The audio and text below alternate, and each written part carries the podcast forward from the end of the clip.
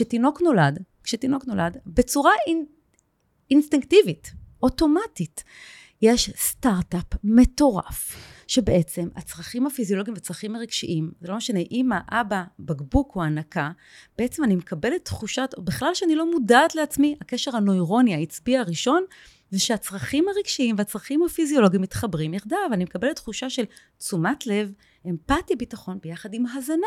זאת אומרת, בקשר הנוירוני הלא מודע בכלל, כל פעם שנכנס לי מזון לגוף לשם הקיום של החיים, אני גם מקבלת צורך רגשי, שזה קשר מדהים.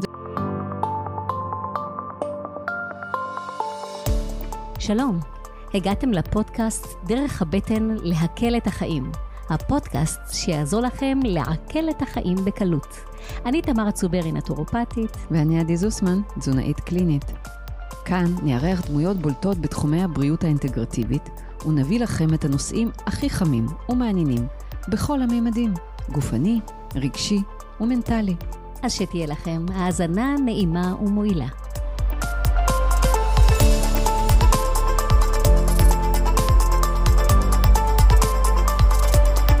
ברוכים הבאים לפודקאסט שלנו דרך הבטן להקל את החיים. אני תמרה צוברי, נטורופטית. ואני עדי זוסמן, תזונאית קלינית, והיום אנחנו מארחות פה קולגה, את ענת ענבר, שתמי תציגי, יש לה אה, וואחד אה, רזומה להציג, אישה מהממת גם רזומה מאוד מאוד חשוב ליקום, כן? אז קודם כל, את עוסקת בתחום תודעת המזון. כן. תודעת המזון, כן? מפתחת את הדרך לחיים תזונה מזינה, מחברת את הספר לא מזינה. משמינים מאוכל. את חוקרת בסקרנות רבה, 18 שנים גם את כל הקשר בין גוף, נפש, מזון, רגשות, אמונות, הזנה, ולשמחתנו את מעבירה גם קורסים, סדנאות ליווי וגם עובדת באופן פרטני. יש לך כן. הרבה מה להגיד לאורך כל השנים שאת עוסקת בתחום. כן. ולשם כך התכנסנו הלום. אז אני אספר מזה שבעצם את ענת פגשתי בכנס, אינספיריישן, נכון. אני חושבת שזה היה, uh, מתוך שתי ההרצאות הבודדות שהייתי שם, את היית אחת מהן. Uh, ובהתחלה כזה, לא הבנתי על מה את מדברת. עכשיו, את יודעת, בתור דיאטנית, תמיד בהתחלה יש לי איזה קטע, או, עוד מישהי מדברת פה על תזונה, כאילו יש לנו איזה uh, מנדט, רק לנו מותר, כן? Mm-hmm. בכל מקרה, ככל שהקשבתי לך, נשארתי בעולם, וככל שהקשבתי לך, ככה הוקסמתי, כי את דיברת על דברים של לדבר אמת אל עצמנו, ועל מערכת היחסים עם האוכל, ואני חושבת שזה משהו שאנשים לא מודעים לזה, הם מתייחסים לאוכל כאל גולם, שבאיכשהו אמור למלא להם כל מיני צרכים שבכלל לא פיזיולוגיים, אוקיי? ואז בעצם אנחנו משקרים לעצמנו. כשאנחנו משקרים לעצמנו, אם יש משהו שמאוד מאוד רגיש אצלנו בגוף נפש שלנו, זה נקלט, נכון. אוקיי? נכון. ואז את תכף את תספרי על זה, את אמרת שלהגיד, את האמת ולדבר יפה על עצמנו. באתי הביתה, ניסיתי לעשות את זה, והסתבכתי. אז אמרתי, טוב, ענת, בואי, ספרי על אמרה, הדבר הזה. ואז היא אמרה, תמר, תקשיבי, בואי נעשה פודקאסט, שהפרק שלו יהיה תודעה מזינה, ריפוי מערכת היחסים הטבעית בין המזון, הגוף והרגשות. נהדר. וזה מיועד לאנשים שניסו לרזות כל החיים שלהם עם דיאטות, ולאו דווקא לרזות, כי בקליניקה שלנו באים אנשים שמנסים באמת לשמור על התזונה הבריאה וכדומה, ובאמת נדרש, כי יש שם עניינים של מחלות, אבל כל הזמן יש איזה תסכול סביב הדבר הזה. אז בואי נספרי mm, עליו. אז, אז אפילו במקום הזה של הלרזות, אה, גם הספר לא משמינים מאוכל, בעצם מה אומר? לא משמינים מאוכל, בואו נניח רגע לאוכל, ואין מנוס מלהבין את המזון שלנו, לא קשור לנושא של השמנה וירידה במשקל. אם התעסקות בירידה במשקל הייתה הצלחה, כנראה שלא היו דיאטות. לגמרי. התעסקות עם ירידה במשקל היא כישלון, ויש הבדל משמעותי בין שחרור קולוסלי. משקל... קולוסלי. זה כישלון קולוסלי, שהתחיל בשנות ה-50 של המאה הקודמת, ועדיין ממשיך להיכשל עם הרבה כסף. ואני הייתי שנים, ורבים נמצאים היום במאסר עולם הדיאטות, שלא לצורך בכלל. והמקום וה, הזה של שחרור משקל מיותר, הוא התעסקות מאוד מאוד חשובה, כי היא מתחילה מבפנים, האיזון שלנו מבפנים. וזה לא רלוונטי אם בן אדם בתחושת עודף משקל או לא בתחושת עודף משקל, המזון רלוונטי. זה כמו שאנחנו צריכים את הדלק כדי להניע את ה... לנסוע עם הרכב, ופה מתחיל הבלבול, כי המודעות התזונתית מאוד עלתה בשנים האחרונות. אם אני אשווה לפני 15 שנה את המשתתפים בקורסים מבחינת המודעות התזונתית, היום יש מודעות תזונתית מאוד גבוהה, אבל איתה גם עלה הבלבול, כי פספסו משהו בדרך, ואנחנו, אני מאמינה שהיום, בגלל שתזונה זה חלק רחב ומאוד מאוד מאוד משמעותי, אבל באמת ננסה להתמקד כמה שניתן כדי לתרום פה בפודקאסט, במה שבתודעה מזינה, ההתמחות זה החיבור בין תזונה לתודעה. זאת אומרת, לא משנה כמה נדע תזונה, ותזונה זה דבר מדהים, ואני מאוד מאמינה בהשפעת התזונה על האיכות חיים שלנו, וגם המודעות התודעתית מאוד עלתה. כל נושא התודעה מאוד עלה. אבל זה לא יעזור כמה נהיה מודעים, לא לתזונה ולא לתודעה, אם לא נפעל נכון בחיבור ביניהם. וכיום... זאת אומרת שדרך היישום עצמה, כשאדם בא בסופו של דבר ליישם את ה... אה, אה, אה, הוא עומד מול הצלחת, לא תמיד הוא יישם את רמת ה... את מה שהוא יודע, כי כבר מדובר פה בכלל מערכת יחסים אחרת לגמרי שהצלחת מולך. אם יכולנו לשאול כמה מאזינים פה יודעים מה לאכול ובוחרים אחרת.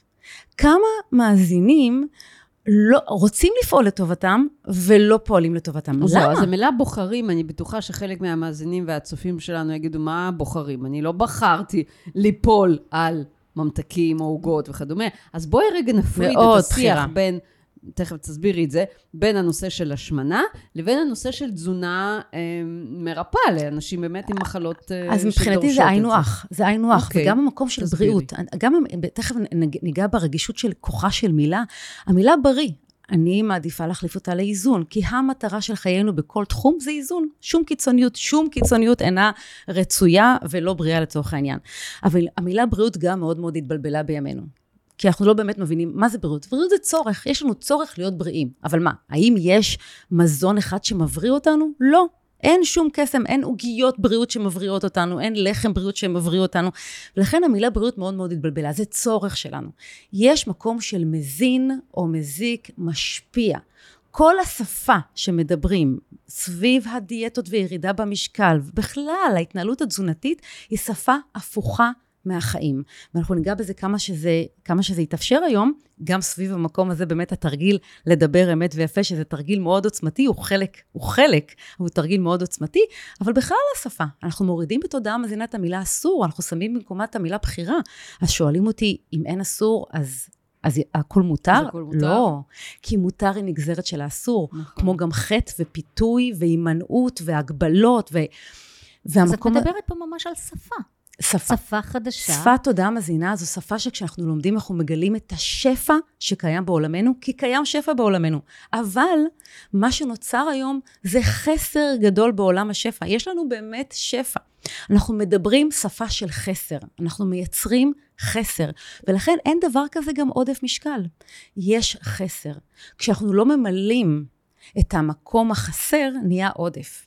זה יכול להיות חסר באמת בידע, זה יכול להיות חסר ברגש, זה יכול להיות חסר באמת בחיבור הנכון, אבל המקום הוא לגלות מה חסר. אין צורך להתעסק עם, עם, עם עודף. ולכן באמת הלא משמינים מאוכל מבחינת הספר, זה אומר שזה רלוונטי לכל אחד מאיתנו מעצם מתנת החיים. החיים שלי לימדו אותי שבאמת אין לי שליטה. זהו, מסקרן אותי הסיפור האישי שלך, אז רגע, אבל יש השמנה. אנחנו לא יכולים להתעלם מזה. יש... זה מגיפה עולמית. אה, השמנה זה סימפטום אחד חיצוני. אז אחד יסבול מאסתמה, ואחד מפריחה בעור, ואחד מנשירה, ואחד מהשמנה. זה סימפטום, זה דרך של הגוף להגיד, הלו, אני פה, משהו לא נעים לי בפנים. אם את אומרת, זה חוסר איזון, זה לא קשור לעודף או חסר. אה, זה, זה קשור לעודף וחסר. העודף משקל, לא מתעסקים רק בירידה במשקל. אנחנו נתעסק עם החיבור הנכון בין הרגשות לתזונה. התוצאה תהיה ירידה במשקל, ברור. אחרי שתעשי שלום. ברור. שלום עם עצמך, עם השפה, כנראה. לגמרי. רגע, אני הולכת עכשיו ללמוד משהו. לגמרי. שנייה, כשאנחנו מכבדים את החיים שלנו, כן. אנחנו לא מכבידים. לגוף שלנו, קודם כל הגוף שלנו לגמרי לטובתנו. באמת, בואו, מאזינים, אין, אין מה להילחם בו, לגמרי. הוא כל כך לטובתנו. לא רק שהוא, אין, אין, אין, אין מתוחכם ממנו. זכינו למתנה, למפעל החיים הכי מתוחכם. ומה שאנחנו צריכים זה להשתדל, כשאנחנו לומדים את השפה הנכונה, להיות קצת יותר לטובתו, ולא רק נגדו, כי הוא לא נגדנו, אנחנו נגדו. וכשאנחנו לומדים לכבד את החיים, והחיים שלי לימדו בכל מיני דרכים, אנחנו פשוט פחות מכבידים, לא מתוך מקום של ויתור, או אין לי, או אני מוגבל, ממש לא. אנחנו לומדים הפוך. אנחנו לומדים לאכול מה שבא לנו, ולהרגיש איך שבא לנו, וכשאנחנו לומדים את השפה הנכונה, זה כל כך פשוט. מה שמסובך זה לנקות את כל הרעלים בחינוך הקלוקל ובשפה ההפוכה שאנחנו מדברים היום. זה מה שמסובך.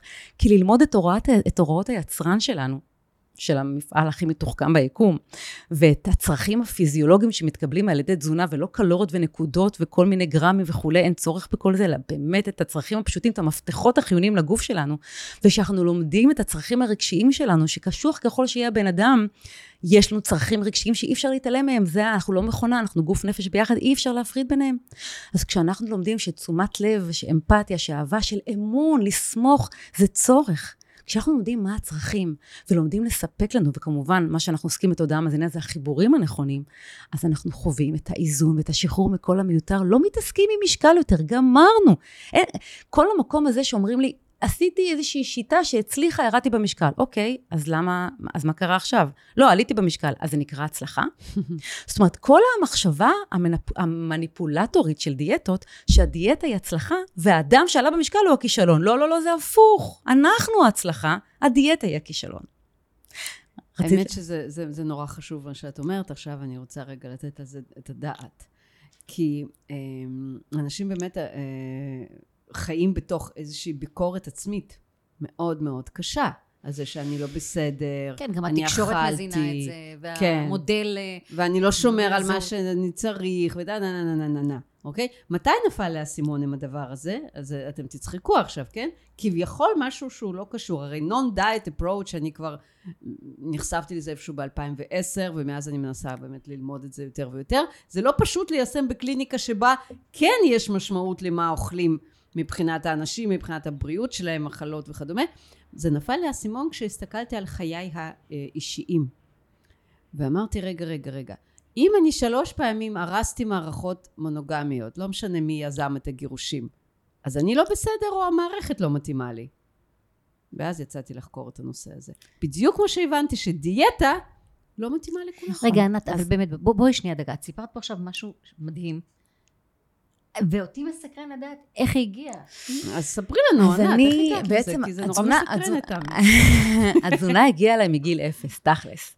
אני נולדתי אה, אה, גנטיקה, מה שנקרא, להשמנה, לאוביס וכולי, אה, גנטיקה למחלות, באמת מגוון רב של כישרון, סוכרת, כולסטרול, שומנים, קורון, מגוון רחב, אה, ודווקא האובדנים המאוד מאוד משמעותיים, והיקרים לי והקרובים לי ביותר שחוויתי, אה, הם דווקא בלי גנטיקה והפחות שמנים, אה, זה האובדנים האלה של רגע חיים ורגע לא, של מה זה בכלל החיים.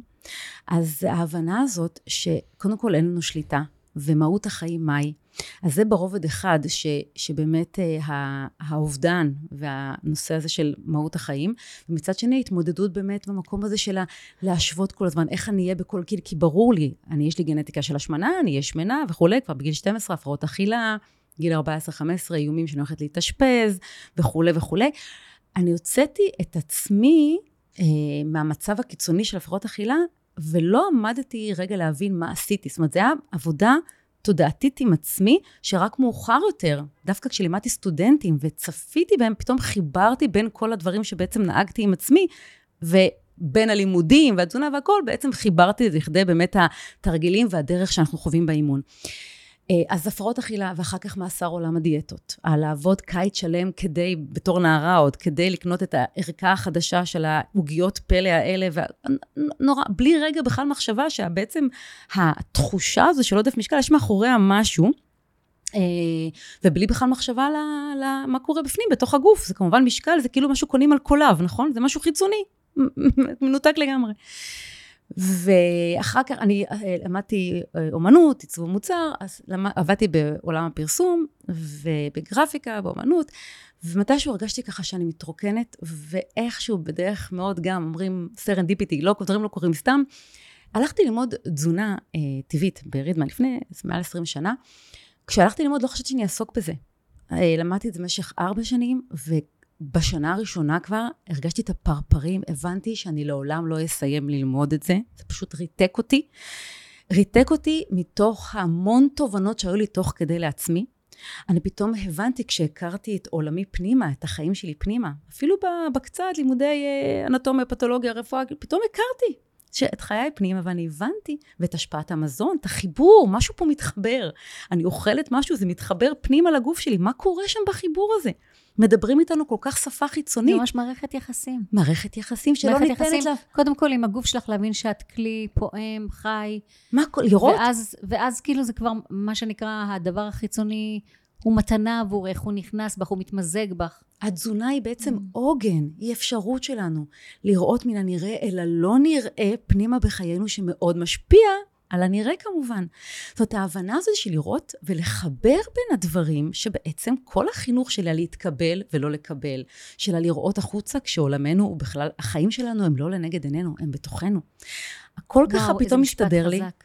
לג- לגמרי, כן. ו- ובעצם כל מה שמטריד אותנו סביבנו לא יהיה אם אנחנו לא נראה את החיים שלנו בתוכנו, ומאוד פשוט לא צריך לעשות פרופסורה וללמוד דוקטורט כדי להכיר את החיים שלנו פנימה, אנחנו עושים את זה בתודעה מזינה, שלב אחרי שלב, לומדים לראות את עצמנו פנימה, ופתאום את ההשפעה, פתאום אנחנו מדברים אפילו עם פועלי מפעל חיינו, יש לנו מיליוני פועלים, אנחנו מנכ"לים, אנחנו מנהלי מפעל חיינו, זכינו לתפקיד הזה, לא בחרנו, כן או לא, יש מי שיחלוק, אבל פשוט קיבלנו את התפקיד הזה, רק אף אחד לא לימד אותנו לעסק שלנו. וכשאני הבנתי שאני כבן אדם מאוד רגיש, פוגעת בעצמי, כמו שאני לא רוצה שאף אחד אחר יפגע בי, אמרתי, איך אני יכולה לבקש שלא יפגעו בי, כשאני כל כך פוגעת בעצמי? ואז כל הלימוד הזה של לכבד, גם מתוך האובדן ומהות החיים, וגם מתוך החיבור הזה של הנושא של השמנה ובריאות, את עצמי מחלה שפרופסור אמר שאין סיכוי אחר כך, יותר מדי היה לי בעיות פוריות וכולי, מתוך הנזקים שעשיתי לי גם עם התזונה. זאת אומרת, חוויתי את התזונה כהורסת וכמרפאת, ומבחינתי המשמעות הגדולה בחיים, אם באמת שואלים אותי במה אני עוסקת, אני מבחינתי עדיין עוסקת באומנות, כי האדם זו אומנות. אינסופית. אבל ה- המטרה שלי, מבחינתי המשמעות הגדולה בחיים, זה כמובן להפיץ דרך תודעה מזינה. למען אה, נכדיי, כבר אפשר להגיד, ילדיי, כדי שבאמת נפעל ונכבד את החיים שלנו, משמעות החיים שקיבלנו, כדי שנפעל לטובתנו, כי נוצרו סיבוכים, מלחמות עולם, אנשים חיים בסכסוך פנימי עם עצמם. איך אנחנו רוצים ליצור אחדות חיצונית? אז זהו, זה נראה, נראה שבשלב הראשוני, קודם כל הצלחת להגיע לאיזושהי רמה של שיח מכילה כלפי עצמך, ואת אמרת גם את זה, שילבת את זה במושג שנקרא שלב שלב. נכון? זאת אומרת, הלמידה הזאת היא לא בבת אחת, היא שלב שלב של להת... ל... ל... אה, לפרק את זה למשימות נכון. אה, קטנות ואפשריות. זה כמו שמטפלים בילד שלומד לצעוד. וכל הזמן להראות את המושג שנקרא החיצוני ישפיע קודם כל על הפנימי שלי, הפנימי שלי יתבטא החוצה. נכון, אנחנו, תנועה- בתוך המילה בחירה, להבדיל מהאסור, שמדברת על שליטה, אנשים שוב ושוב, איבדתי שליטה. לא, לא איבדנו שליטה, מראש אין לנו שליטה. כשמנסים לשלוט, מאבדים שליטה. אין לי שליטה, אני בכל רגע יכולה למות, לחלות. אני לא עושה טובה, לא לי ולא לאף אחד, שאני מכבדת את הגוף שלי. זה רק מתוך מקום של כבוד והכרת תודה למתנת החיים שקיבלתי. אבל לא, לא מבטלים את זה שבן אדם חושב שהוא איבד שליטה, אלא אומרים לו בוא תתקן שנייה את הגישה של איך אתה רואה את המילה, כי, כי כל כוח המילה, מה שאתה תגיד לעצמך, משפיע, אוקיי? יגרור אותך בסופו של דבר, להשפיע. כן, נכון. הוא ישפיע עליך בסופו של דבר על ההתנהלות ההמשכית שלך. נכון, ומה זה בעצם באמת ההבדל בין השליטה שמגיעה מאלה אסור והמילה בחירה מביאה לנו את ההשפעה. ועוצמת ההשפעה מתפספסת כשאנחנו סביב שליטה וניסיון שליטה. החיים משתנים כל הזמן מעצם החיים, ואנחנו בכל רגע מושפעים ומשפיעים. כל תא בגוף שלנו מושפע ומשפיע. אנחנו מפספסים את העוצמה הזו כשאנחנו מתעסקים שוב פעם, אנחנו מכניסים לעצמנו שפה שהיא רעילה לנו, הפוכה מהחיים. וכמו שגם עדי אמרה, המקום הזה של הביקורתיות, שיפוטיות. חלק ממה שאני עושה ככה עם משתתפים ובליווי הפרטני, לנקות את הרעלים של הביקורתיות והשיפוטיות, המלחמה שנוצרה בתוכנו. אנחנו, אם נדמה אותנו כילד שחי בתוכנו, זה הרי הבית שלנו. תגידו לי, באיזה בית כיף לילד לחיות כשיש ביקורתיות ושיפוט, ולמה עשית את זה? וככה זה, ומחר אני... טוב, עונשים, אכלתי את זה, אני אוכל מחר. לא כיף לחיות שם? מה קורה? אנשים היום בורחים מעצמם. האם אפשר לברוח מעצמנו? מסתתרים מעצמם. הולכים, תגידי לי מה לאכול. זה לא, לא יעזור. נופלים להענשה עצמית אה, ברמה של... אה, הנה, לא רואים אותי, אני יכול. כמו שכשאבא ואימא לא נותנים לך, זה, זה מקביל. אבא ואימא לא נותנים לך להיכנס לחדר הספציפי הזה, אז כשהם לא נמצאים בבית ולא רואים אותי, אני יכול. רק בגלל שהמילה אני יכול. ו- אני רוצה. מותר לי. נכון. מותר לי. והנה גם הוכחת כמה המילה אסור גורמת לנו בדיוק לעשות את מה שאסור, לכן היא מיותרת לגמרי. אנשים אומרים, חטאתי, התפתיתי, לא חטאתם, לא התפתיתם, לא אסור. כל נושא של חטאים מתוקים. זאת אומרת, ללמד, וזה תכף לאט לאט נגיע לכוחה של מילה, שהיא חלק מה... מהתודה המזינה, ההקפדה למילה, ובאמת לתרגיל שאת ככה ציינת בהתחלה, עדי, מה לדבר אמת ויפה.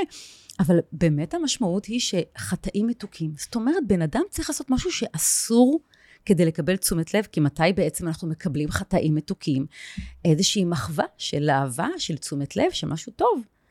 וכמה זה יכול להרחיק לכת, שלא נדע, כשמישהו קצת ככה לא מאוזן בנפשו, ומרגיש אולי מהאישה, מהגבר, שהוא לא מקבל תשומת לב ואהבה, איזה דברים אסורים הוא יכול לעשות, כמה אלימות החינוך מכניס בנו כשזה מתחיל בחינוך הבסיסי שלנו, עם החיים שלנו בתוכנו. אני עכשיו ככה אה, באמת מאוד דואגת למצב של ההיחלשות סביבנו. ואני מאמינה שההיחלשות סביבנו היא פשוט איזשהו סימן לומר לנו, הלו, יש לנו קודם כל את ההיחלשות בתוכנו. כשאנחנו מסוכסכים וחלשים ומפולגים בתוכנו, לא נוכל ליצור אחדות וכוח סביבנו. כן. ולכן אני אה, ממש פותחת קורסים במחיר סמלי, פשוט שכל אחד יגיע, וקודם כל שניצור את האחדות בתוכנו. כן. כשאנחנו מאוחדים ושלום בתוכנו, אנחנו יותר טובים לאחר, אנחנו יכולים, יש לנו את הכלים ליצור את האחדות ואת החוזק ולהעריך את המתנה הזו שקיבלנו, לפעול באמת כן, לטובתנו. כן, זה שרשרת מצבים, כי ברגע שאתה יותר מונח בך, ויותר מנתב את האנרגיה שלך שנייה אליך, אז כשבא האחר, אתה לא בשיפוט על הזרות שלו, או על האיום שהוא מראה לך מה אתה לא. זאת אומרת, רצף של דיאלוגים פנימיים מתחילים באופן אוטומטי אה, למוסס את עצמם ולהתפרק, ואתה גם ברמה הפיזיולוגית מתחיל לראות דברים אחרים. אה, ברור, ברור. ברמה הפיזיולוגית, זה... העיניים, האוזניים, הריח. הכל מתחיל להשתנות. אה, טעמים משתנים, כן. בשביל זה האלימות של לאכול מה שבא לנו ולהרגיש איך שבא לנו. ובאמת, אה, להבדיל ממערכות יחסים, שגם אני יכולה עם עדי ככה למצוא מין משותף במערכות יחסים חיצוניות, זוגיות וכולי, אז מערכת יחסים גוף נפש מזון לא ניתן להפריד. היא מערכת יחסים בריאה, טבעית לא ניתנת להפרדה, וכל השיטות בהן באמת מנסים להפריד גוף נפש. בעצם לא לאכול דברים, מאכלים, שמוגדרים כמפנקים ואוהבים. סליחה, זאת אומרת שאני לא אוכלת אותו מאכל, אני גם לא מקבלת אהבה לצורך העניין. לא מקבלת אהבה, נוצר אז... אז איך זה מתפרש בעצם? מה, לכמות של אוכל? אז, או אז, לאיזשהו כן... Mm. אה, אה, מעניין, מעניין אותי. וואו, יש כל כך הרבה ככה לדבר, בואו אה, ככה נראה. אז באמת, אה, אה, אנחנו נחבר את זה למצב של הרעב הרגשי, שזה מקור השמנה והחולי בימינו, ולכן לא משנה כמה נדע תזונה, יש לרפא את הרעב הרגשי שנוצר מהחיבורים הקלוקלים. שוב, גם באולפן המקסים פה שאנחנו נמצאים, אנחנו יכולים לנהל שיחה מדהימה. היא לא תעבור למאזינים בלי החיבורים הנכונים. החיבורים זה בעצם המקצוע הכי נדרש, זה לא משנה איזה טכנולוגיות יהיה לנו. החיבורים מתפספסים כשהם בעצם לא תקינים ומותאמים למערכות. אז uh, הרעב הרגשי, איך הוא מתחבר לנו באמת לנושא של האכילה? אז כדאי אולי שבכמה מילים רק, כי אנחנו לא, לא מדברים פה ממש על תזונה, שתזונה, להבין תזונה, ללמוד תזונה, מאוד מאוד משמעותי, בדרך שבאמת משרתת אותנו. לא קלוריות ונקודות, אלא באמת בדרך שנראה את השפע מולנו ויש שפע. אבל מה ההבדל בין אוכל למזון? זה מאוד חשוב שנבין. במזון, יש את המפתחות החיוניים, התזונתיים, שהגוף שלנו לא יודע לייצר.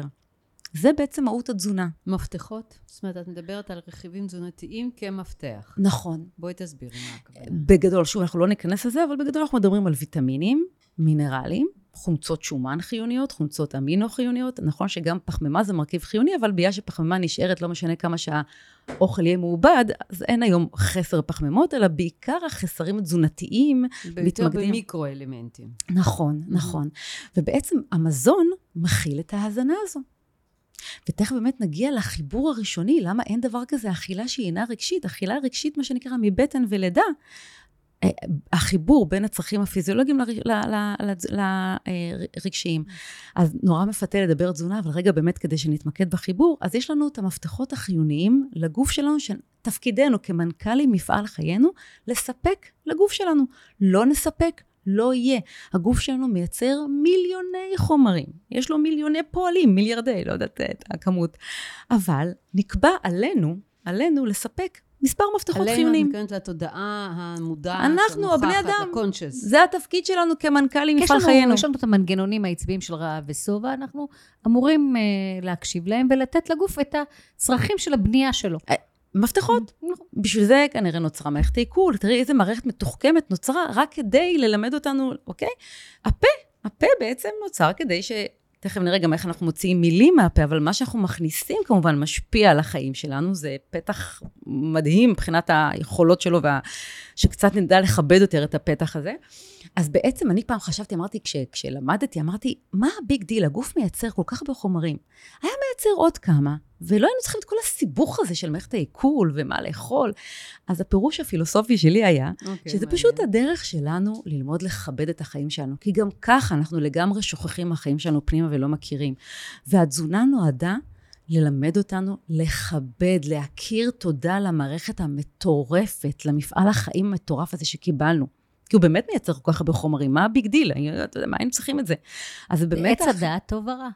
אז זה, כן. זה, זה גם, איך, איך פספסנו את הגן עדן ברגע שאמרו אסור עץ כי זאת. התפיסה, ה- סליחה, כן, אבל זאת התפיסה הנוצרית, שמדברת על חטא ועונש, כן? ואז אה, אנחנו מנסים שאשת המקצוע, בדרך כלל איכשהו זה אישה, יש גם כמה גברים, אבל לרוב זה אישה, כן? תכפר לנו על חטאינו. ש- ש- תוריד לנו את שאין- חטאינו. אין, אין, אין צורך, אין צורך, וגם זה לא משנה כמה בן אדם מקבל בדיוק מה לאכול, כן, זה לא יחזיק משנה. בדיוק לתקופה של שבוע, שבועיים, חודש, זה גם רק יגביר את הרעב הרגשי ויגרום הפרעות אכילה למיניהם עם השנים, ברור, כל עוד זה נכפה מבחוץ, זה נשאר בחוץ. לגמרי, שאין את החיבור הנכון. ועם השנים גם כל מיני תופעות בריאותיות, כמו שומן בטני, נזקי סטרס כרוני, חלשות מערכת החיסון וכולי, כי אנחנו לא, לא יודעים בכלל את החיבור. אז יש לנו את הצרכים הפיזיולוגיים שמקבלים מהתזונה. מאוד פשוט ללמוד אותם, התזונה זה עולם מטורף, מדהים, כיף אה, לדעת ולהבין. ויש לנו את הצרכים הרגשיים. שוב, כמו שאמרנו, תשומת לב, קבלה. אנחנו נוטים היום מאוד להתקבל, לרצות, העולם החיצוני הזה של הישגיות, של להיות בסדר, ופספסנו את הקבלה, שזה המקום הראשוני. כל מתנה שאנחנו רוצים לשנות, להחליף, אנחנו צריכים קודם לקבל אותה. אז להתקבל כלפי חוץ ממש מפספס גם בלראות את המתנה ובלקבל אותה, וזה הבסיס. וגם המקום של אמון, לסמוך. בגלל שיש היום כזה סכסוך במערכת יחסים גוף נפש מזון, רבים היום אין להם את האמון בעצמם, לא סומכים, ואז כמו שאמרתם פה, שישמרו, לשמור עליי, אני שומר, מה לשמור? מה, שומרים עליי שאני אה, לא אקפוץ מהחלון ויצא מהדלת? שומרים עליי שאני עכשיו יקום מהכיסא פה? לא, בא לי, בא לי לשבת פה על הכיסא, בא לי להיות פה. כן, אבל זה בא מתוך איזשהו ממש חוסר אונים לפעמים בתוך המקום, שאתה מבין, אתה חי בדיסהרמוניה, אתה יודע בדיוק. דברים, אבל אתה לא יכול ליישם אותם, ואתה צריך מישהו שיחבר לך את זה. נכון. כי לא תובע אותה אדם וזה לבדו. תודה מאזינה? כן. בדיוק. וכשאנחנו פועלים בחיבורים הנכונים, בא לנו לכבד את הגוף שלנו. אני לא עושה טובה לאף אחד שאני אה, אוכלת את זה או אחר וכולי, אוקיי? זה באמת, זה, אנחנו לא עושים, כשאנחנו עושים דברים מתוך מה שצריך, אנחנו מספקים בעיקר את הלא צריך. Okay? צריך זה מלחמה, זה קיבוץ. אני צריכה לבשל, אני צריכה לרזות, אני צריכה... בסופו של דבר, אני מספקת לי יותר ביקורתיות, שיפוטיות, ולרוב גם רעלים תזונתיים, כי אנחנו בעצם לא מחוברים נכון עם הרגשות שלנו. כשאנחנו פועלים מתוך מקום שאני רוצה, בא לי, אז זאת אומרת, מאמינה. מחליפים משפט במשפט? מה, מרגילים את המוח להחליף משפט במשפט? המחקר הכי משמעותי, ומבחינתי, המחקר, אם היה אפשר לנקות את כל המחקרים, רק, רק זה המחקר, המחקר של החיים, זה שהמוח משתנה כל הזמן. זה ה-neuroplasticity. זה נכון. זה מבחינתי המ- המחקר. זאת אומרת, כשאומרים, אה, בגילי, מה כן. בגילי וכולי, המוח משתנה כל הזמן. אנחנו לא נלחמים בשום אמונה והרגל שקיים בנו, כי זה חלק מהזהות שלנו, ותכף גם, אני מקווה, ניגע בזה. בעצם, כשאנחנו נלחמים באיזושהי אמונה, ההגדרה שלנו, אוקיי? כשאני בעצם הבנתי שההגדרה שבי, אני שמנה, אוקיי? כי כמובן, יש לי גנטיקה של השמנה וכולי, לא משנה כמה... הייתי במאסר עולם הדיאטות ורציתי לראות, זה גם לא משנה בכלל המצב הפיזי שהיה לי, שאיך נראיתי, כמובן, אני שמנה, אני אוכלת כמו שמנה, אני חושבת כמו שמנה, אני שמנה. עד שהבנתי, רגע, מה זה משנה בכלל מה אני רוצה? משנה במה אני מאמינה. איך אני מוגדרת? ה-Waze שלי, אני רוצה להגיע לתל אביב, אבל ה-Waze בחיפה. אני נוסעת לתל אביב וכל הזמן הוא מחזיר אותי חזרה לחיפה. אבל אז פתחתי את הגדר, סליחה, ההגדרה הזאת כבר לא מתאימה לי. הבנתי שהיא ממש לא מתאימה לי. אני משוחררת מכל המיותר, אני חיונית ואני קלילה. וזה משפט מאוד משמעותי שאנחנו מתרגלים בכל מיני אופנים בתודעה מזינה, זה שהרצון קודם ליכולת, האמונה קודמת לשניהם. לא משנה... והאמונה יושבת על מילים, או שמילים בעצם מבטאות mm, אותה? מילה, אנחנו, במיוחד בימינו אנחנו חווים כמה מתוך פחד, מתוך חוסר אמון, אנחנו עוד יותר משתמשים במילים כסוג של התקפה והגנה. אנחנו זורקים המון המון מילים בחיינו, לילדינו, זרקו תגובתיות לנו. תגובתיות יתר, כן. זרקו לנו מילים, mm-hmm. שמנמן, בעייתי. אני ילדה בעייתית. אז זה רשת, אוטו, רשת בעצם אה, אמונות אה, אוטומטיות. איך נוצרת האמונה? איך נוצרת האמונה? כל מיני דרכים נוצרת אמונה, גם על ידי באמת חוויות, שזה דרך זה, אבל, אבל, אבל מילה, מילה, איזה משמעות. שוב, בתודעה מזינה, התזונה היא רק חלק מהמזון שלנו. אנחנו מתייחסים למזון בדרך האינטגרטיבי כדי ליצור את החיבורים. המזון זה אנחנו עכשיו בארוחה, אני מרגישה מאוד מאוד מזינה, אבל אנחנו, מה שאנחנו שומעים ורואים וחושבים ומאמינים, חלק מהמזונות שלנו. אי אפשר להתעלם, אי אפשר לעשות שינוי תזונתי בלי התייחסות לכלל המזון שלנו, בדרך האינטגרטיבית. ואז בעצם כשילד שומע, לא משנה, כשאנחנו שומעים ילד בעייתי, שמנמן, אוקיי? בכל מיני רבדים, אנחנו בעצם אומרים, אומרים, אוקיי, עוברים מילים, שזה בסך הכל מילה חמודה כזאת שנאמרה ולא big deal, אבל תלוי ברגישות של הילד, ותלוי במצב ובעיתוי של הילד. זה כמו שאם יש לנו הגדרה מסוימת לחשבון בנק, אז יכול להיות שאותה הגדרה תפרוץ חשבון בנק אחד, אבל לא תפרוץ חשבון בנק אחר. זאת אומרת, יכול להיות ששני ילדים יגידו להם בעייתי, אחד יקבל, כי יש באמת את החיבורים בתוכנו שסופגים מילה כזו או אחרת אוקיי? ואז אותה מילה, בלי לשים לב בכלל, לא במודעות, יכולה להפך לנו כהגדרה, כאמונה. ואז אם אני כישלון, אם אמרו לי, את כישלון פעם אחת, סתם ככה במקרה, אני כל חיי יכולה להוכיח שאני כישלון. באיפה אני אוכיח בעיקר? במקומות שבעצם אני לא צריכה את ה... להתקבל כלפי חוץ, במקומות הפנימיים שלי אני ארגיש שאני כישלון. ואם נוסף לזה, כל מיני דרכים שבעצם מדברות הפוך מהחיים, שבעצם מוכיחות לי שאני גם לא יכולה לסמוך על עצמי, ולא יכולה להאמין בעצמי, כי הנה. זה בדיוק, אני... זה להזין, זה להזין ממש, אה, זה להזין ממש תפקיד מסוים, מתוך אמונה. שהיא לא אמונה מסייעת לנו להגיע לטוב, אלא אמונה מעכבת, ואז את מזינה אותה, ואז כבר, כבר בסופו של דבר את החיים... מקרינה את זה החוצה לחיים, מתחילה לאסוף רק אנשים, ואנשים שמדברים איתך את אותו שפה, את... לתקוע אותך באותו אני מקום. פ... אני פועלת, ואני, אם, אני, יש לי תחושה שאני כישלון, אני יכולה לפעול שוב ושוב באותה דיאטה, פעם בקסם אחר, בעצם באותם זה מעגלים. זה מתבטא באוכל, אבל זה גם יכול להתבטא בהרבה בכל, תחומים. בכל דבר. ויש, וברגע שעושים כלי, קודם כל הבנה בשלב הראשוני, הצפה בשלב השנייה, ואז מתחיל הטיפול בעצם. הטיפול, זה, זה הכל קורה תוך כדי כן. בהבנה, כן. אבל באמת... ה, ה, אבל, אבל... אבל כאילו ברמת הטיפול עצמו, אנחנו מציפים את זה, מתבוננים על זה, ואז מה, מחליפים דבר בדבר? איך הטיפול מתבצע? אז, אז שוב, זה כן. כמה תרגילים. כן. הבסיס 아, הוא שאנחנו... אה, יש תרגילים. זה, יש תרגילים, הבסיס הוא שאנחנו בעצם לומדים את הוראות היצרן, לומדים לראות את החיים שלנו פנימה, לומדים את הצרכים שלנו, ובעצם, תוך כדי גם הלימוד תזונה, אנחנו מקבלים תרגילים ומכירים את התודעה, באמת נפגשים במקום שבעצם האמונה, כשאנחנו, מר... ככה, מאוד פשוט, כשאנחנו מרגישים משהו מסוים שאנחנו רוצים, והוא מתיש אותנו, אנחנו לא מצליחים להשיג אותו, אין בעיה עם הרצון, רק העניין הוא לעצור ולהבין, יש לי פה אמונה הפוכה מהרצון. כי לעומת זאת, כל אחת מאיתנו, כל אחד מהמאזינים, שיודע שהוא טוב במשהו, שהוא מאמין שהוא טוב, או שזה משהו פשוט לו. פשוט לי לתקן מחשב, אוקיי? לא משנה מה ייתנו לו, יהיה לו פשוט לתקן מחשב. הוא מאמין שהוא טוב בזה, אין בעיה עם הרצון, הוא יתקן את המחשב. כשהאמונה והרצון מסונכרנים, פשוט לנו.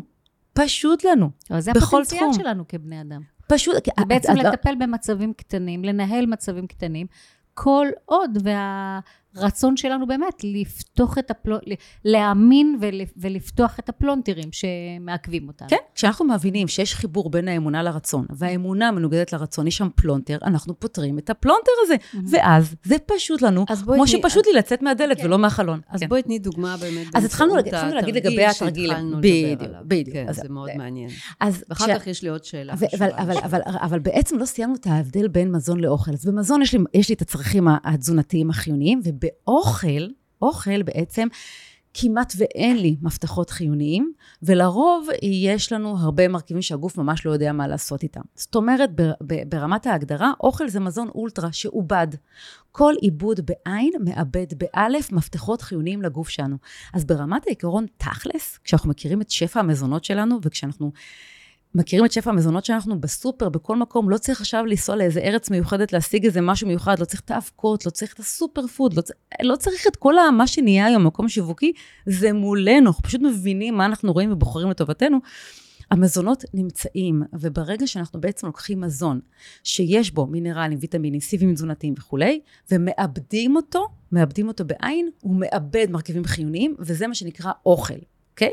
עכשיו, בעצם מה שקורה בימינו, אוקיי? אנחנו רגע ננסה לתאר את זה, כי פיזית לא רואים ככה, אבל כשתינוק נולד, כשתינוק נולד, בצורה אין, אינסטינקטיבית, אוטומטית, יש סטארט-אפ מטורף, שבעצם הצרכים הפיזיולוגיים והצרכים הרגשיים, זה לא משנה, אימא, אבא, בקבוק או הנקה, בעצם אני מקבלת תחושת, בכלל שאני לא מודעת לעצמי, הקשר הנוירוני, העצבי הראשון, זה שהצרכים הרגשיים והצרכים הפיזיולוגיים מתחברים יחדיו. אני מקבלת תחושה של תשומת לב, אמפתיה, ביטחון, ביחד עם הזנה. זאת אומרת, בקשר הנוירוני הלא מודע בכלל, כל פעם שנכנס לי מזון לגוף לשם הקיום של החיים, אני גם מקבלת צורך רגשי, שזה קשר מדהים. זה מטורף. להסתכל על זה ככה, תחשבי רגע, זה מדהים. ה- ה- באמת, כמו שאת אומרת, זה סטארט-אפ, זה all in one. One stop shop. אם, אבל- אם, אבל- אם אבל- בכלל, אבל גם, גם כשאני מלמדת, שנייה אחת, גם כשאני מלמדת תזונה, אז נורא חשוב לא להגיד כאילו, אוקיי, תאכלו זה את הקינוע ככה בריא. לא, אנחנו מחברים את זה בדרך סקסית וכיפית לגוף שלנו. כי כשאנחנו מבינים את הסטארט-אפ של החיים, כשאנחנו לומדים על הדגנים והקטניות, כמה הם אה, גרעין שהוא בעצם לא מת ולא חי, אלא תשמורת חיים.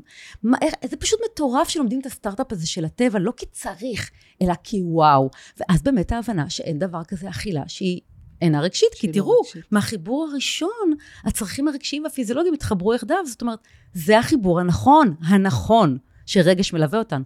אז מתוך הבנה שמאחורי כל בעצם בחירה תזונתית שלנו יש רגש, לכן חשוב לחבר את זה נכון עם הרגשות, פה ממש וסליחה, קטעתי התבוננות אותך. והתבוננות והקשבה. דיברת על אה, נקודה מאוד מאוד חשובה, באמת על הקטע של הנרסינג הראשוני, ההישרדותי של אה, ילדים, באמת גילו שבאמת הרבה הפרעות אכילה מתחילות מהמקום של הנתק הזה שנוצר לאדם. אבל באמת, אני, ממה שאני מתרשמת כאן, את בעצם לוקחת את האדם הנמצא מולך, אה, אה, אה, מוציאה אותו שנייה מהגלות של המקום הזה, ואומרת לו, רגע, עכשיו, די, כבר המצב נעשה, הבנו, סבבה, שנים כבר התחלת לנהל את עצמך מתוך המקום הזה. הנה, אתה לא מונח במקום שאתה רוצה להיות, בוא עכשיו ותתחבר אליך. אתה מסוגל לעשות לעצמך את הנרסינג הזה מבלי תלות באדם אחר. די. נכון. קודם כל, אז זה שאנחנו לא תלויים זה נהדר, כי אנחנו יודעים לספק לעצמנו גם את הצרכים הרגשיים, גם פיזיולוגיים. העניין הוא שבגלל שהיום רבים כל כך בסכסוך פנימי ובפחד, פחד מעצמם, בחוסר אמון מעצמם, כשאת תגידי לבן אדם, בוא תתחבר לעצמך, הוא יברח יותר רחוק. אז אנחנו עושים את זה בדרך של כיף והנאה, בדרך שמחברת וכיף והנאה, רק באמת במילים, כי כיף והנאה הם טריגרים משמעותיים ליצירת התמדה. אבל, אבל אם אנחנו ניגע רגע עוד פעם בתרגיל הזה של לדבר אמת ויפה, אז אמרנו, יש הבדל בין מזון לאוכל, אוקיי? ויש את החיבור הראשוני הסטארט-אפיסטי ש, של צרכים רגשיים, צרכים פיזיולוגיים, מתחברים ביחד, בלי בכלל שנחשוב בצורה אוטומטית. עד פה מעולה. אז איפה השיבוש? איפה בעצם הפלונטר נוצר? במקום שהכאב נמצא? אני לא, לפני זה עוד, ההפך, במקום של בעצם איך חונכנו. אני, שחגגו לי יום הולדת, לא חגגו לי עם כרוב. לא קיבלתי גזר כשהייתי מצטיינת, נכון? אתם קיבלתם גזר שהצטיינתם? אני לא קיבלתי כלום. מה? גם יותר טוב. ואני תרועה אש. אין חגיגה בלי עוגה. קורונה, מה, עידוד לבידוד, מערכת החיסון בקריסה, מה אנחנו נותנים? בעצם אוכל שמשרד, שמשרד, עזבו, לא צריך מחקרים חדשים, לא צריך עכשיו ללמוד תזונה. משרד הבריאות עשה איקס, על כל הג'אנק איקס, כן? מתוך מקום שזה מזיק. יודעים, לא יודעים, איך מזיק, שזה גם חשוב לדעת, לא נושא שבריאות, אבל בעצם מה אני עושה? אני נותנת עידוד לבידוד, אוכל שמזיק, מחליש מערכת חיסון למישהו ש... בלי לחשוב בכלל למה. כי בעצם למדנו שכשאנחנו נותנים, מעניקים אוכל שפוגע בגוף, פוגע בגוף, אנחנו מעניקים רגש שאני זקוקה לו. וכיוון שהרגש הכי מנחה אותנו בבחירות התזונתיות שלנו, לא משנה כמה העדשים אה, ככה והנבטותים כאלה, סליחה, אני רוצה תשומת לב, אהבה ואמפתיה. ואם אני בסוף יום די, כל האחריות עליי מסביב, כל מה שנדרש ממני מסביב. בכלל, מי אני? מישהו לימד אותי עליי בפנים פנימה? אז אני רוצה אהבה, פינוק ואמפתיה. ואז הצורך הרגשי הזה, את מי פוגש? את המוח. שהוא גולם. המוח שלנו גולם, הוא גולם מחונן. למוח שלנו אין שיפוטיות וביקורתיות. הוא למד אין חגיגה בלי עוגה, גלידה מפנקת, בורקס מנחם, קיבלתי בשבת בבוקר בורקס, זה מזכיר לי את הבית של... הדעות קדומות, כאילו, שנכנסו פנימה. מה זה כן. הדעות קדומות? זה בעצם, שוב, מילה, מילה ש, שיש בה רגש. מתקשרת ל... מתח, רגש שאני זקוקה, מתחברת ל, ל, ל, בעצם, לד... לא משנה. אז בעיה שמאחורי כל אוכל יש רגש, הרי אנחנו עושים עוד המון דברים שבעצם אנחנו מספקים גם רגשות. אבל אם אנחנו מתמקדים רגע בנושא של האוכל, אז אם בשבת בבוקר אכלנו בורקס, ואני זקוקה להרגיש את המקום הילדי ושל הבית ושל המשפחה לצורך העניין, אז הבורקס זה מה שמסמן לי את החיבור ואת הבית. האם לבורקס יש יכולת לחבר לבית או לתת תחושת פינוק? לא, באמת, דיברתי איתו, אין לו שום. גם לשוקולד, נתנו להם תפקיד כזה של לפנק, לאהוב, אין להם מושג איך לעשות את זה. אבל ייחסנו להם, ייחסנו להם בתוך חינוך, והמוח שלנו, למדנו בשנים האחרונות עוד יותר, שהוא יודע להאמין להכל, להכל. לטוב ולרע, זה מצוין. כי אם הוא יודע להאמין לכל, עכשיו אנחנו יכולים לגרום לו להאמין מה שבאמת משרת אותנו. אז שוב פעם, אנחנו מחברים בעצם מילים של רגש בלי לשים לב. לחם טוב.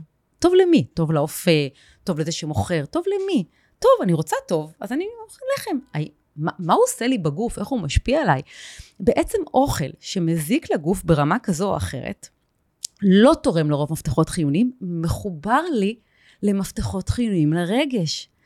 ואז נוצר פלונטר, כי כשאני בסוף יום, המוח הגולם המחונן מפנה אותי, אין בעיה, את צריכה פינוק, את צריכה אהבה, קצת אתנחתא, לכי לעוגת שמרים. אני אוכלת עוגת שמרים. למה עשיתי את זה? אכלתי, וזה משמין, וזה דדה, ולא בריא, טה-טה-טה-טה-טה-טה. האם, האם קיבלתי אהבה, פינוק ותשומת לב? לא. המוח אומר, סליחה, שלחת לך לקבל אהבה, פינוק. אה, לאן הלכת? חכי. אוקיי, קיבלת כעסים, אשמה, לכי לפיצה, אולי לכי לגלידה. תני לי קצת אהבה. תני לי קצת אהבה. שוב, ואיפה אנחנו מדברים? הגלידה לא בעיה. בדיוק כמו שאמרת, אמר, עלינו לקבל את המציאות של ימינו, זאת אומרת, יש את המזין והמזיק בכל מקום. כל הימנעות, או לנסות לחזור לימי האדם הקדמון, הרמב"ם, שהם אנשים מאוד חכמים, פוקרטס, הרופא הסיני, המון אפשר ללמוד מהם, אבל כשזה בנוסף לא עובר את ההתאמה, את האדפטציה להיום, אנחנו יוצרים סבל. אז אם אני הייתי צריכה לבחור, כן, הייתי מוציאה את כל התחליפים והדייטים, כי זה הדבר היחידי שאנחנו מורידים בתודעה מזינה. אין בעיה עם סוכר, יש בעיה עם סוכרזית. אין בעיה, אני מבחינתי, גם בספר, אני כותבת למה עדיף האכלה של שבת ולא איזה לחם בריאות. שוב. למה באמת? אבל זה מחבר אותנו באמת למקום, כי כל עוד, הנה יש תלות. אם לי יש לי תלות בלחם לקבל אהבה ופינוק, והלחם אין לו מושג איך לפנק, תכלס גם לא איך להשביע וכולי, זה מין אשליה כזו, ואז אני אאפה לחם בריאות, כדרך שאני עובדת על עצמי, בסדר? ואז אני אוכל לאכול יותר לחם, כי הוא לחם בריאות, אבל שום לחם לא באמת מבריא ולא באמת מזין. ואז כשאנחנו יוצרים תחליפים, אנחנו לא פותרים את החיבור, אנחנו יוצרים תחליפים. אז, ואז אם אני לחם בריאות, אני בלי לשים לב יאכל ממנו יותר. לעומת זאת, אכלה של שבת, אני יודעת שהיא מזיקה, מעולה. אז אני, אני מעדיפה לאכול משהו שאני יודעת שמזיק, ולא לנסות, עוד פעם, חלק מלעבוד על עצמי, של לעשות משהו כביכול תחליף או בריא, ולאכול ממנו יותר, לא לקבל אהבה וגם לא לקבל בריאות. אז תסבירי את הקטע הזה של לאכול, אה, לדבר יפה ואמת. יופי. אז עכשיו, כי זה, בדיוק. זה תרגיל לדעתי ככה לב ליבו של יופי. ה... יופי. זה, זה, זה אחד מהתרגילים, שוב, תכף, זה, זה אחד מהתרגילים באמת, ששוב, קודם הרבה הבנה. אז מה זה לדבר אמת ויפה? שוב אמרנו, המזיק והמזין הוא חלק מהחיים שלנו. כמו שגם השמחה, האהבה, הכאב, העצב, הכל קיים. אנחנו לא רוצים להיות רק שמחים, לא רק אוהבים, המקום הוא תמיד האיזון. נכון, תמיד רוצים להיות רק שמחים, רק שזה לא מצליח. אה, לא, זה לחיות, לקבל את זה, שאנחנו כן. גם וגם. זה חלק מה... כן. ואז אני רוצה אה, לאכול פסק זמן. בא לי פסק זמן. אני בוחרת לאכול אוכל, שאני יודעת שהוא מזיק לי, נכון? פסק זמן, אין לו שום יכולת לעשות לי איזשהו משהו מזין לגוף שלי. סוכר וחומרים כן, וכדומה. אני יודעת. עכשיו, גם אם אני לא יודעת באמת עד לרמה שבדיוק איך זה משפיע וכולי, מזיק, נכון? מזיק. או שוב, נלך למקום הכי פשוט, משרד הבריאות עשה איקס על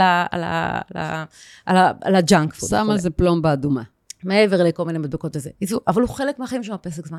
בחרתי לאכול פסק זמן. מה זה לדבר אמת ויפה? כשאני בוחרת לאכול אוכל, זה מה שבא לי כרגע לאכול. בא לי כרגע. מאיזושהי דרך זה מחובר לי לרגש, למשהו, למשהו שבא לי. אני אומרת, בא לי כרגע להזיק לעצמי בהבנה. זו אמת. איפה הבעיה? כשאני אוכלת פסק זמן, כשאני זקוקה לנחמה, לפינוק, לאהבה. כי אהבה ופינוק ונחמה זה רגש שאני באמת זקוקה לו, ואני צריכה לספק לי את הצר...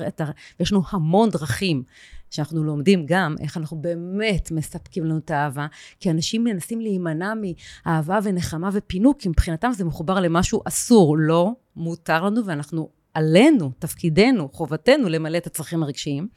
אז ברגע שאני אוכלת דבר אוכל שאני יודעת שמזיק, אני בוחרת להזיק לעצמי, ולא פחות חשוב, כמו שעדי אמרה, יפה, לדבר יפה, בהבנה. אני לא עשיתי שום דבר לא בסדר שהזקתי לעצמי. כשאני מדברת עם הטלפון הנייד, בדרך כזו או אחרת, אני מזיקה לעצמי. פה באוויר שאנחנו נושמים, בואו, יש גם מרכיבים מזיקים. אנחנו מזיקים לעצמנו אם נרצה או לא נרצה, במודע או לא במודע. זה חלק מהחיים. כשאנחנו מתוכנתים בלהיות בסדר, בללמוד, אה, תואר, להשיג, מה זה הישגיות חיצונית?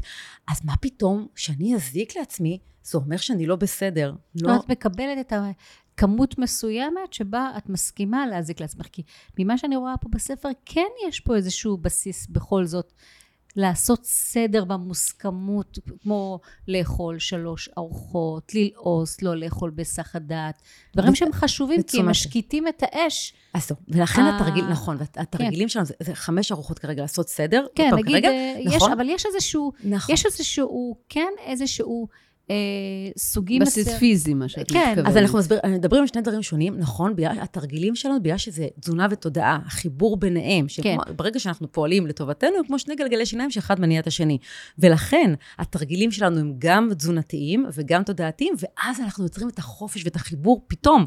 אתמול רק קיבלתי הודעה, אה, וכל הזמן ככה מתקבלות הודעות, לא יכול להיות, איך זה יכול להיות? הייתי בסוף שבוע, הייתי במסעדה, ופתאום לא בא לי. לא, אין, אין אסור, פתאום לא, איך זה יכול להיות שלא בא לי, אוקיי? כי אמרת אמרתי לעצמי שאני מזיקה לעצמי, לא אני לא רוצה להזיק לעצמי. לא, דווקא לפעמים בן אדם דווקא כן ירצה להזיק לעצמו, אבל אם הוא ממלא את הכלי גם מתוך מקום עכשיו, ששימת הלב שלו כרגע היא, רגע, לפני שאני עכשיו מכניסה את הקוקה קולה, דקה אני אעשה משהו טוב לעצמי, ואז אני אכניס את הדבר הזה, אז את מקטינה באופן אוטומטי את ה...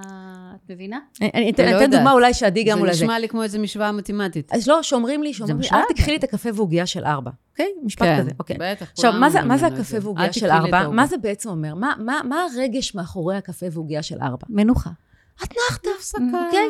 עכשיו, לקפה ועוגיה, לקפה ועוגיה, בזה אני נופלת. אין שום יכולת אפילו את המילה נופלת הייתי מתקנת במשנה, אנחנו לא אה, נופלים, אנחנו בוחרים. כן, בוחרת. אוקיי, אז זהו. אז קפה ועוגיה של ארבע, בואו נלמד, אין להם שום יכולת לתת לנו אתנחתא. כמו שגם אנחנו לומדים שאין דבר כזה התמכרות לסוכר, יש התמכרות לחסר הרגשי. אוקיי? נכון שיש מרכיבים מסוימים, חומרים שיוצרים תלות, אבל בעצם המקום הוא שוב החסר הרגשי וגם עניינים של ידע וכולי והחיבורים ביניהם. אז כשאנחנו מבינים שהקפה ועוגיה, זה פשוט יצרנו טקס לכולנו יש המון המון טקסים שנותנים לנו איזושהי תחושת ביטחון, סדר בבוקר של צחצוח שיניים וכולי, משהו, משהו שנותן לנו תחושת ביטחון. מאחורי כל טקס, גם טקסים של יום העצמאות, יום הזיכרון וכולי, תמיד יש רגש מאחורי טקס. אז יש לנו גם טקס של אוכל, מאחורי הטקס עם האוכל יש רגש. כשאנחנו יודעים לזהות, אין בעיה, אני צריכה אתנחתא, אולי בא לי לקבל אתנחתא בלי להזיק לגוף? אין בעיה, יבוא לי לאכול עוגייה וקפה. גם מה שקורה לאנשים שבתוך המאסר עולם, בתוך הפלונטר, אומרים, רגע, אז את אומרת לא לאכול עוגייה וקפה. בטח לאכול עוגייה, גם ארגז עוגיות. אין הגבלה. ברגע שאנחנו פועלים נכון עם החיבורים, והמוח שוב לומד, זה קורה מאליו שפתאום לא בא לי או בא לי פחות, למה בא לי יותר? למה בעצם, אם באמת גלידה הייתה מפנקת, אם באמת הקפה ועוגיה היו מפנקים, למה אה, פתאום אנחנו פוגשים באנשים שאוכלים איזו עוגיה קטנה וזה מספיק להם, אוקיי? סתם דוגמה כזו שאין להם, כי אין להם תלות במקום הזה של העוגיה, היא לא הדרך שלהם לקבל את האהבה ואת הפינוק. אז אכלו עוגיה. מתי אנחנו אוכלים הרבה? כשאנחנו בעצם לא באמת מסופקים. אם באמת הגלידה והעוגות היו מספקות אותנו רגשית, היינו אוכלים מעט. אבל הדרישה... אז כל ביס שאני לוקחת מגלידה, אני אומרת לעצמי, אני בוחרת כרגע להזיק לעצמי? אני, את בוחרת... זה, אני לא מכניסה תוך כדי זה בעצם עוד אנרגיה מזיקה יותר לגוף? מדהים. אז למה האנרגיה היא נפלאה? איפה האנרגיה המזיקה? כשאת אוכלת גלידה, ואת אומרת, אני מפנק את עצמי, אני מנחמת, זה שקר, זו רמאות, את מרמה את עצמך. באיזה דרך את מפנקת את עצמך? כי זה טעים. טעים, מעולה, תאכלי, טעים, אבל תתרגמי לגוף. ההגדרה מתייחסת לגוף הפיזי, לטעים. האם ברמת התא הגלידה תורמת מרכיבים חיוניים לחיים של התא של הגוף, או סביר מזיקים? סביר להניח שלא. לא, אבל יש, יש לך יש ידע עצום. קודם כל, יש מרקם כזה שלפעמים הוא מנחם. נגיד, אני מצאתי ש... גם אני מתמודדת כל הזמן עם אה, לקוחות שמגיעים אליי, ואני צריכה ללמד אותם, למשל, בין תוכניות ניקוי רעלים, באמת, שבוע לפני ה pre-detox, איך הם מורידים. אז אבל אני נותנת להם אופציות תחליפיות, שבהם המרקם, הטעם, דומה ככל האפשר, אבל יש בו תחליף הולם. שבאמת עושה okay, אוקיי, הזנה כמו. כמו שייק אז... לעומת גלידה למשל? אבל, לא שייק, אבל יש למשל אה, שייק שאת יכולה לייצר אותו כמו סורבה, ויש לך גלידה. אבל הוא ממש בטעם... אה, בטעם... אה, ואז הוא לא מזיק. ואז הוא לא מזיק, ואז את יש לך הזנה תאית, וכשיש לך הזנה תאית יש לך שחרור של...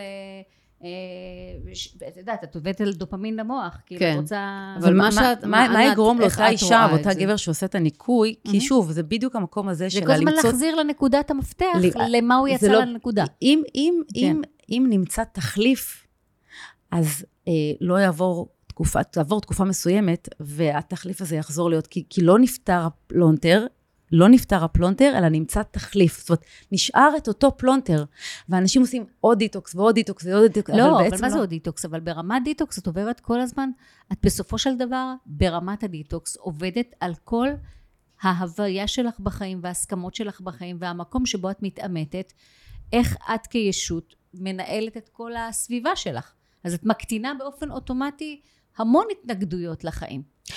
מעולה, mm. אבל שוב, המקום הזה של... אבל כאילו, את לא מפרקת את זה לגורמים, טק, טק, טק, טק. אני לא, אני לא משתמשת... עושה איזשהו ריסט, והריסט הזה גורם לכל החושים שלך אה, לבחור את עצמך בעולם ול, ו, ולהתהלך בעולם עם הוויה אחרת.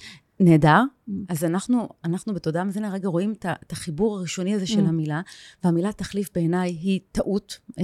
היא לא טעית, אין, אין לנו תחליפים, גם לאף אחד מאיתנו באמת אין תחליפים. אז איך קוראים לזה? יש, אז זהו, אז המקום שהתרגיל הזה בעצם, כשאני בוחרת לאכול, איזים, מרקמים, יש כל מיני מרקמים, כן? גם יש, אה, אני יכולה ללטף אה, בד כזה או בד אחר, mm. של להרגיש נעים וכולי, אבל גם המרקם וגם הטעמים, גם הם מקורם בחיבורים. זאת אומרת, הייתה לי חוויה שהחבר ליטף אותי ככה, או נתן לי את המתנה הזו, ואז זה נותן לי את האהבה וכולי. אז הכל חיבורים ש, ש, ש, ש, כן. שמה שמחובר לי בדרך שבאמת משרתת אותי, אני אשאיר. מה שלא מחובר לי, זה מאוד פשוט לתרגל ולשנות את זה, כי המוח משתנה כל הזמן. אבל אם אני באמת אוכלת עכשיו, בא לי קרמבו, בא לי ארגז קרמבו. מאוד כיף שאני לא אוסרת על עצמי ולא כלום, וגם אני לא נבהלת ומפחדת מה יהיה כשאני אוכל, נהפוך הוא. בא לי כרגע להזיק לעצמי, בהבנה. זה מה שבא לי. למה? זה לא מעניין כרגע. שוב, אנחנו נוגעים פה בנקודה אחת מתוך הדרך, שיכולה מאוד להבין, רגע, איך זה קורה? כי ברגע שאני שואלת למה אני אוכלת את הקרמבו, זה כבר מחבר אותנו על ביקורתיות ושיפוטיות שאני לא רוצה. זה פשוט קורה מאליו. Mm. כשיש לנו פקקים, פקקי תנועה, האם אני אשב, אפרופו תחליף, לא במרצדס, אני אשב בסובארו, לא בסובארו, ב-BMW וכולי, האם הפקק ייפתר? הוא מקסימום יכול להיות איזושהי תקופה יותר נוח. זה אם אני אקח איזה תחליף. כדי לפתור את הפקק, סוללים מסלול נוסף. האם ביום אחד נסלל מסלול? אנחנו שוב ושוב ושוב סוללים. שוב, הדרך שלנו בתודעה מזינה זה תמיד בכיף ובהנאה ובחיוך. אני בכלל מאוד מאוד מעודדת להתבונן ולהקשיב לנו מעוף הציפור, כי אנחנו סטנדאפ מהלך, אנחנו קוראים מצחוק. אם אנחנו מקשיבים לסיפורים של עצמנו, איך אנחנו משכנעים את עצמנו, של בכלל, בהמון דברים, אנחנו קוראים מצחוק. וכמה שיותר נשלב את הצחוק ואת ההומור ואת הכיף ואת ההנאה, ככה שינוי יקרה מדהים. הרבה יותר רצוי. זאת אומרת, התפיסה העצמית, את אומרת, בואו, ת, אל תיקחו את עצמכם כל כך ברצינות. ממש לא לקחת ברצינות. קצת תצחקו ממש, על עצמכם. ממש, לצחוק עלינו זה, זה, זה הכי קורע, זה קורע, זה קורע שאנחנו מקשיבים. אנחנו לומדים להקשיב לסיפורים שלנו. פשוט אנחנו, אנחנו אוכלים לעצמנו את הראש 24-7. איזה מצחיקה אני, שאני חושבת שאם אני אלך לאכול עכשיו, למרות שאני לא רעבה, זה מה שיפתור לי את זה שאני צריכה להתמודד עם איזושהי משימה כרגע. למשל, לא משנה, כן, אנחנו, אנחנו, אנחנו באמת, אנחנו קוראים מצחוק, ואנחנו אוכלים לעצמנו את הראש 24-7, והדרך בה אנחנו אוכלים לעצמנו את הראש מאוד משפיעה על, כמובן, על מה ש... איך שנרגיש ומה שנחשוב, ואיך שנרגיש משפיע גם על מה שנאכל וכולי וכולי. אבל אם נסיים את התרגיל הזה, כי לתרגיל הזה יש כמה כן. צדדים, אז כשאני אוכלת אוכל מזיק, להסתכל על זה כפשוטו. אני יודעת שזה מזיק, זה פשוט זה פשוט עובד פלא, מדהים. לכן כדאי דווקא לא לנסות לחקור את התרגיל הזה, אלא פשוט להתנהל כפשוטו ולהרגיש את הפלא. כשאני בוחרת אוכל שמזיק לי, בלי מקום של אסור, מותר, הגבלות, עניינים וזה, אני בוחרת להזיק לעצמי בהבנה, לא בכעס, לא זה. זה מה שבא לי עכשיו. כשאני בוחרת לאכול מזון שמזין אותי במפתחות חיוניים לגוף, אוקיי? מזונות, מזונות שנותנים לי מפתחות חיוניים לגוף, אני בוחרת כרגע לפנק את עצמי, אוקיי? אני מחברת את זה חזרה. אתם זוכרים את החיבור כן, הראשוני כן. של הילדה? כן. ביטחון ואמפתיה. מאוד פשוט. החלק שבעצם מורכב לקבל לאנשים, מה, כמו שאת אמרת, מה פתאום שאני אזיק לעצמי? אבל אם אני אוכלת שוקולד, בא לי שוקולד פרה, בא לי חבילה. אני אוכלת שוקולד, ואני אומרת שבעצם כרגע בא לי להזיק לעצמי, אני מזיקה לעצמי הרבה פחות מאשר אני אגיד לעצמי שאני מפנק את עצמי. כי אז זה שקר, זה רמאות. אז זה שפת האמת בעצם. שפת האמת. כאילו, את משדרת בעצם את ה... את האמת. זאת אומרת, זה לא שיפוטיות, זה לא טוב או רע, זה לא אסור. ההפך, אני אומרת, זה מצוין להזיק. אלא זאת האמת. בואו נקבל את זה מראש. אני בעד שפת האמת. ואני, אני עכשיו מתחילה את שפת האמת. אצלנו בכלל, כל המשתתפים בקורסים, כל, ה, כל המתאמנים מחוננים. למה אני קוראת למילה מחוננת? כמה זמן קורס כזה, דרך אגב, קורס? זה שמונה מפגשים, שמונה שבועות וליווי יומי. לכל קורס יש ליווי יומי, כי יש המון ככה תרגול ולמידה בין, ה, בין המפגשים. שמונה? שמונה מפגשים וש, וליווי יומי, לכל קורס נפתח ליווי יומי, שתורם המון. ממש שמונה, כן. כמו תאריך לידה, כן, באמת. אז, אז כן, זה באמת, זה באמת, זה באמת מדהים איך הפלא הזה, רגע, לא מגבילים אותי, לא אמרו לי אסור, לא, אנחנו רגע מורידים כל מיני תחינות מוח מיותרות. איזה מדהים. ווואו, הדברים קורים, ופתאום אני רואה מולי מזונות שאני לא ראיתי קודם, לא, ופתאום בא פה, לי את זה ולא בא לי את זה. אבל יש פה גם דבר מדהים שאת מדברת עליו, זה בעצם מודל העקביות ומודל... מודל בניית uh, מחשבה, היא באמת זה דבר שקורה לאט לאט. ובטפטופים קטנים, וב... זה, כן, זה... מתי, מתי בעצם הבעיה? כש, כשבעצם עכשיו אני פוגעת בעצמי, ואני נבהלת מזה. כי למה אני נבהלת מזה? לא בגלל עכשיו שאני פוגעת בעצמי, כי אני בעצם בכלל לא נוכחת בהווה. אני עכשיו, רגע, אם אני עכשיו פגעתי בעצמי, זהו, אני חוזרת ל-20 קילו יותר. זהו, אה, זה, יש לי גנטיקה של השמנה, אני בעתיד אהיה טנק, אוקיי? אני בעצם מחברת את העבר והעתיד רגע לקרמבו שאכלתי. מה, מה, איך נכנס? אני כרגע אכלתי קרמבו, ארגז קרמבו, אם זהו. ברגע הבא, אני יכולה לפנק את עצמי. אז שאלה קטנה. עכשיו, את בעצם אמרת ש... אה, את עובדת את עם אנשים, או שיש לך צוות שעובד אני, עם אנשים? הכל אני, את. וגם את הליווי היומי בקורסים, הכל אני מנחה, לא בהקלטות וזה, הכל אני מנחה. אז נכנסים לקורס של שמונה חודשים. שמונה שבועות. שמונה שבועות. סליחה, הלכתי על לידה. שמונה שבועות, ו... ונפגשים איתך, ואת ממש יכולה, אה, ממש כל יום... אתה, אה, ודרך אגב, גם, גם בספר, גם יש אנשים שקוראים את הספר בלבד, וזה מדהים איך הספר מגיע למדינות שונות ובעולם, כמה ישראלים יש לנו בעולם. אה, שגם, יש שם, זה מעביר שלב אחרי שלב. המקום הוא שבעצם אנחנו, את יודעת, זה, זה אימון, זה אימון. עכשיו, השפה בימינו, כעת, לצערי, היא הפוכה עוד פעם, משפה הרסנית הפוכה. מזינה אותנו הפוך, ולכן האימון שנדרש עוד חיוני עוד יותר, כי אנחנו בעצם... לכן הזמנו אותך, כי הפוך. זה בעצם המטרה של הפודקאסט, בין היתר, זה לתת לאנשים את האמונה שהם יתרכזו בעצמם, ויקבלו כלים איך בחיים. אה, לעשות שלום. קודם כל, להחזיר את האמונה. נכון. להחזיר את האמונה. אמון זה צורך. Mhm. בן אדם לא יכול לעשות עם עצמו שום דבר חיובי כשהוא לא מקבל ולא מאמין בעצמו. קודם כל, להחזיר את הנחת ואת הרווחה ש- שאלה בתוכנו. קטנה, פרקטית, כאילו. עכשיו, הקבוצות, מה, הן נפתחות בזמנים מסוימים, או ש... זה קבוצות, נכון? כן. זאת אז אומרת, בדרך כלל, תראי, קבוצות של, בארגונים ומקומות עבודה שנפתחים, אז הם גם יכולים להיות אה, זה קבוצות, ממש ארגונים ומקומות מקומות עבודה. שזה מאחד מאוד בין כן. העובדים, זה עושה. מדהים. סוף כל ממש סוף לא עושה מדבר... חוויה משותפת. סוף כל סוף כן. לא מדברים על דיאטות ואליפות, Mm. והדבר הראשון שאנחנו עושים בתודעה מזינה, זה מעלים את החיוניות. Mm. כי אה, יש את הרעב הרגשי, שהוא מקור השמנה וחולי בימינו, Mm-hmm. ועוד השלכה פיזית של הרעב הרגשי, זה עייפות כרונית. אנשים עייפים, עייפים. עכשיו, העייפות הזאת, זה סממן, הגוף אומר כן, לנו, רגע, משהו... עכשיו, אז ברגע שאנחנו יותר חיוניים, כל שינוי יותר פשוט. ולכן, לפני עניין מש... קודם כל, כי אנשים מסיימים גם דיאטות אז בוא נגיד שאם בעייפות. אם ארגונים מזמינים אותך, אז בעצם הם מרוויחים בגדול, כי הם הופכים את התפוקה יותר... אה, העובד יותר חיוני ויש את הגיבוש הזה, כן? תכף תבקשי ממנו הצעת מחיר. לא, לא, לא הצעת מחיר, אני רק אומרת שאני פשוט, נגיד אני רוצה היום לשלוח נכון. אנשים נכון. שעוברים אצלי ניקוי, יופי, עברו ניקוי, ועכשיו מה הלאה? אז זהו, אז יש את ה- את הקבוצות בארגונים ובחברות שהן קבוצות יותר גדולות. אה, ועד היום, כל השנים, פתחתי קבוצות אה, אה, פרטיות רק עד 12 משתתפים.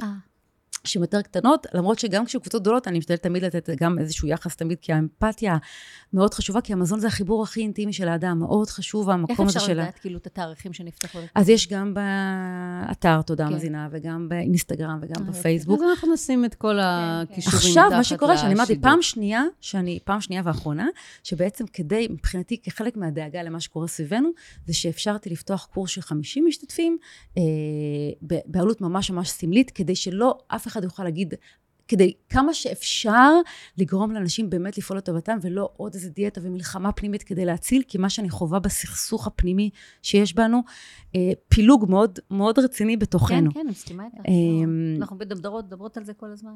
זה, אז זהו, אז איך אנחנו אז פועלים בואו למען החיים? נאסוף. כן. וואי, אני- יכולה לדבר איתכם שעות. בטח. שעות. זה מדהים הסיפור הזה. קודם כל, חברים, אנחנו אה, משמינים מהתפיסות שלנו את האוכל. כן, אין מה לעשות, בסוף כן זה מגיע ל- ל- לקלוריות ולהרכב המזון וכדומה, אבל זה מושפע, כמו, כמו שאני מבינה, אה, ממך ובכלל מהקצת ניסיון, אה, זה מושפע מה, מהיחס שלנו. כמו שאמרת, מערכת יחסים. מהחיבורים, מהחיבור. מהחיבורים בין האמונות לרצון, בין בין, התזונה לתודעה, לאוכל. לרגשות, בין התזונה בדיוק לגוף. זה פשוט, כשאנחנו פותרים את החיבורים, אין בעיה, אני, רק תשאירו את המזון המזיק, אל, אל תשנו, אל לא דיאטים ולא תחליפים, המזיק והמזין זה חלק מהחיים הדיאט זה שלנו. מאוד מזיק. את יודעת, נורא, את יודעת, נורא. יש, אה, יש אם, אם, אם אנחנו עוסקים במילים, אז יש משהו שהוא, כאילו, קיבלתי את התחושה בכל השיח, המילה גלות, גילוי וגאולה. ואנחנו בדרך לגאולה. כן. תודה אנחנו רבה. יצאנו מג- מגלות של עצמנו. ענת ענבר. תודה. רבה, היה מרתק מאוד, והכנסת בי חשמל, ממש... אה, אני כבר ניגשת לקנות את הספר, אז אה, ממש תודה. תודה רבה לך. אתן מדהימות, אתן פשוט מדהימות, תודה. תודה. שבאת והבאת מהאור שלך. מוזמנים לדרג, לשתף, להעביר. אני הייתי עדי זוסמן. ואני תמרה צוברי, ואנחנו מודות לכם שהייתם איתנו. להתראות.